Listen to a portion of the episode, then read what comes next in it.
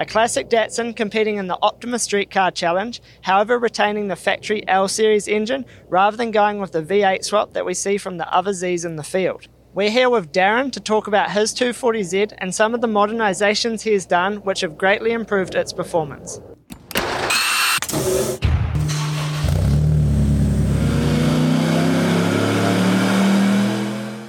Welcome to High Performance Academy's Tuned In Field Report podcast series. In these special midweek episodes, we look back through our archives to find the best conversations we've had through years worth of attending the best automotive events across the globe. We've pulled the audio from these tech filled interviews with some of the industry's most well known figures and presented it in podcast format for you to enjoy as a quick hit of insider knowledge. So, we're standing here with your Datsun 240Z. Can you talk us through a little bit more about what you use this car for?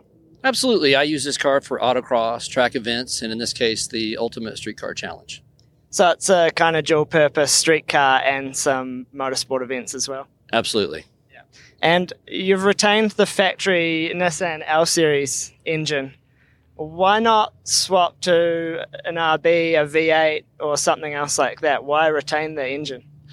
Well, I really just like the way the, the motor is so simple, and we've been able to do quite a bit to it to get a lot more power out of it. We still have a few more things that we can do to increase it from here. And um, considering that it was originally 150, you know, horsepower at the crank, and now we're making about 300 at the wheel, it's a pretty good jump. And we think maybe we can get 40 or 50 more. That's a, already a pretty potent package in a relatively small light car like this. The engine itself to make 300 horsepower, what's been done there? Who built the engine? The engine was built by uh, A.G. Hosami of Datsun Spirit Inc., and it's one of his stage four models.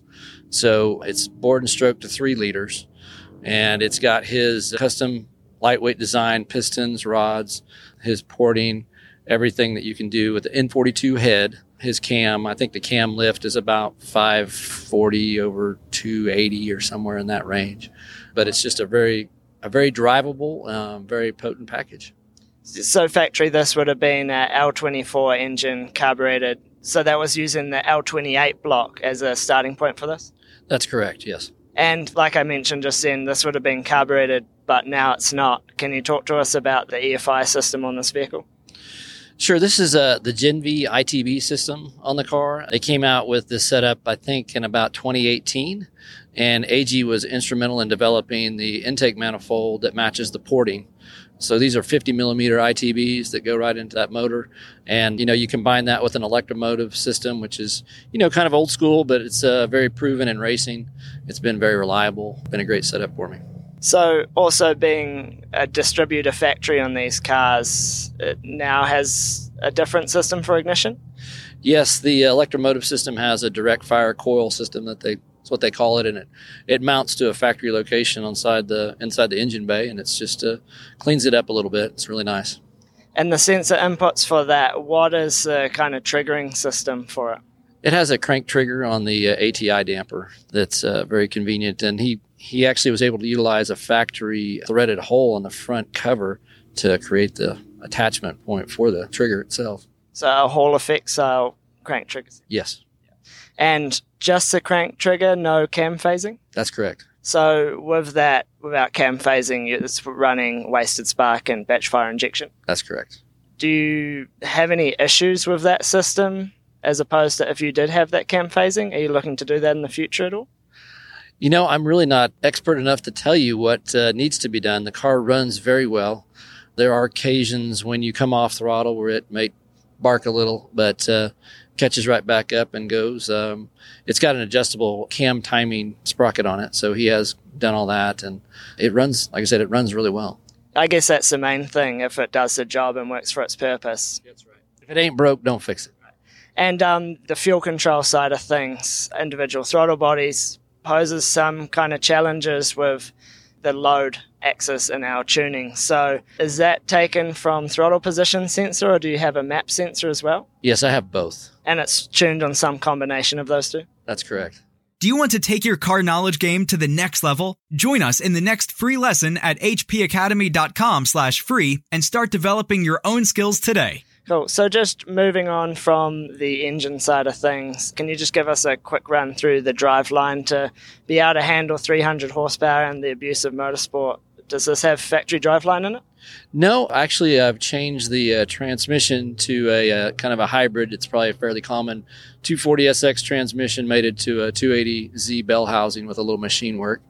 Shorten the drive shaft, custom mount by Techno Toy Tuning actually underneath, and then a uh, it's got a polyurethane uh, custom uh, actual insulator that this guy makes uh, here in the states, and um, then it goes to um, Quaife differential that's uh, helical, and then I've got upgraded CV axles and chromoly stub axles, that kind of thing. So, a more modern transmission, the CV axles, just bringing things up to a little bit more of a modern standard with the gearbox as well. It is still a street car, right? It is absolutely, and it's very streetable, very comfortable to drive on the street. That's good to hear. Moving on from that, I guess on the same topic, a little bit more power uh, you need to have, especially for the events you're doing with the motorsport, you're going to need a bit more brakes as well. The braking system on this vehicle has been upgraded. I know the factory ones are two piston at the front and drum brakes at the back. What do you have on the vehicle?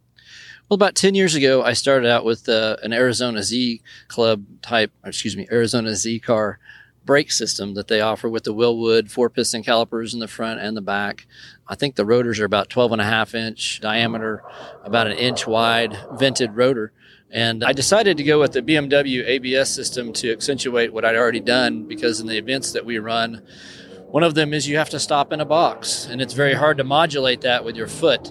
So I was losing a lot of time, and I had a friend that also did it on a Miata, and he won art WRL by doing that. It was a big benefit to him. So I've seen increased performance from that as far as this event. I was able to win the speed stop challenge uh, the other day.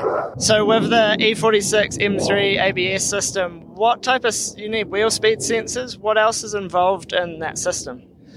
Well, so the uh, system itself, you need to have the uh, yaw sensor, the uh, pressure sensors, and then, like I said, the wheel speed sensors. And then there's a gentleman that makes a custom wiring harness that you can simply send him the links for your attachment points to the sensors.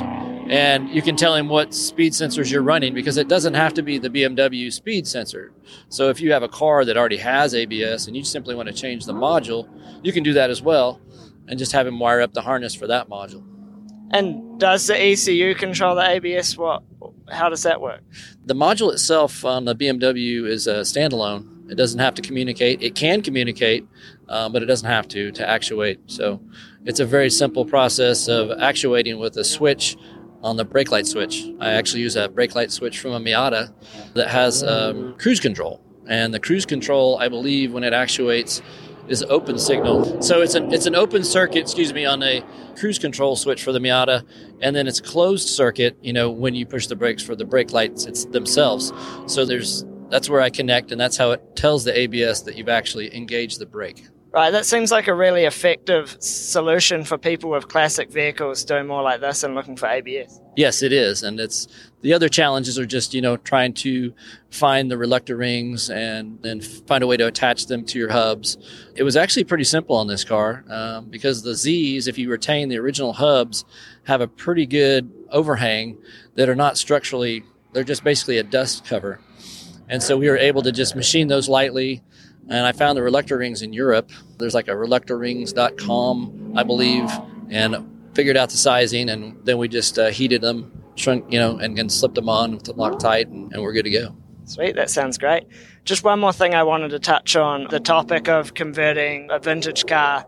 This car's a 1973. Right, and carbureted doesn't require it's not got the same fuel requirements as the EFI system. So in terms of the actual fuel tank and fuel system itself, what did you need to change to work with the EFI?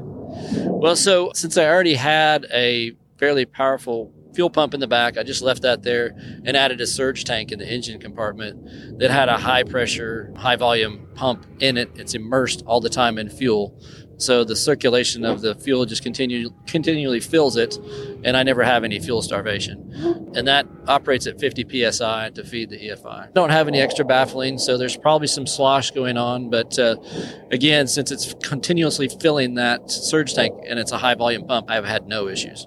If anyone wanted to follow along with what you're doing and see any more information on that, is there anywhere they can follow you? Well, funny enough, I'm not really a, a big social media guy. My wife and her her sister created our our social page, so it's Jill and Darren Garvin on Instagram and also on Facebook. Sounds great. Well, thank you for your time. Cheers. Thank you. If you enjoyed this podcast, please feel free to leave a review on whatever platform you've chosen to listen to it on. It goes a long way to help us getting the word out there. All these conversations and much more are also available in full on our High Performance Academy YouTube channel, so make sure you subscribe. It's a one stop shop when it comes to going faster, stopping quicker, and cornering better.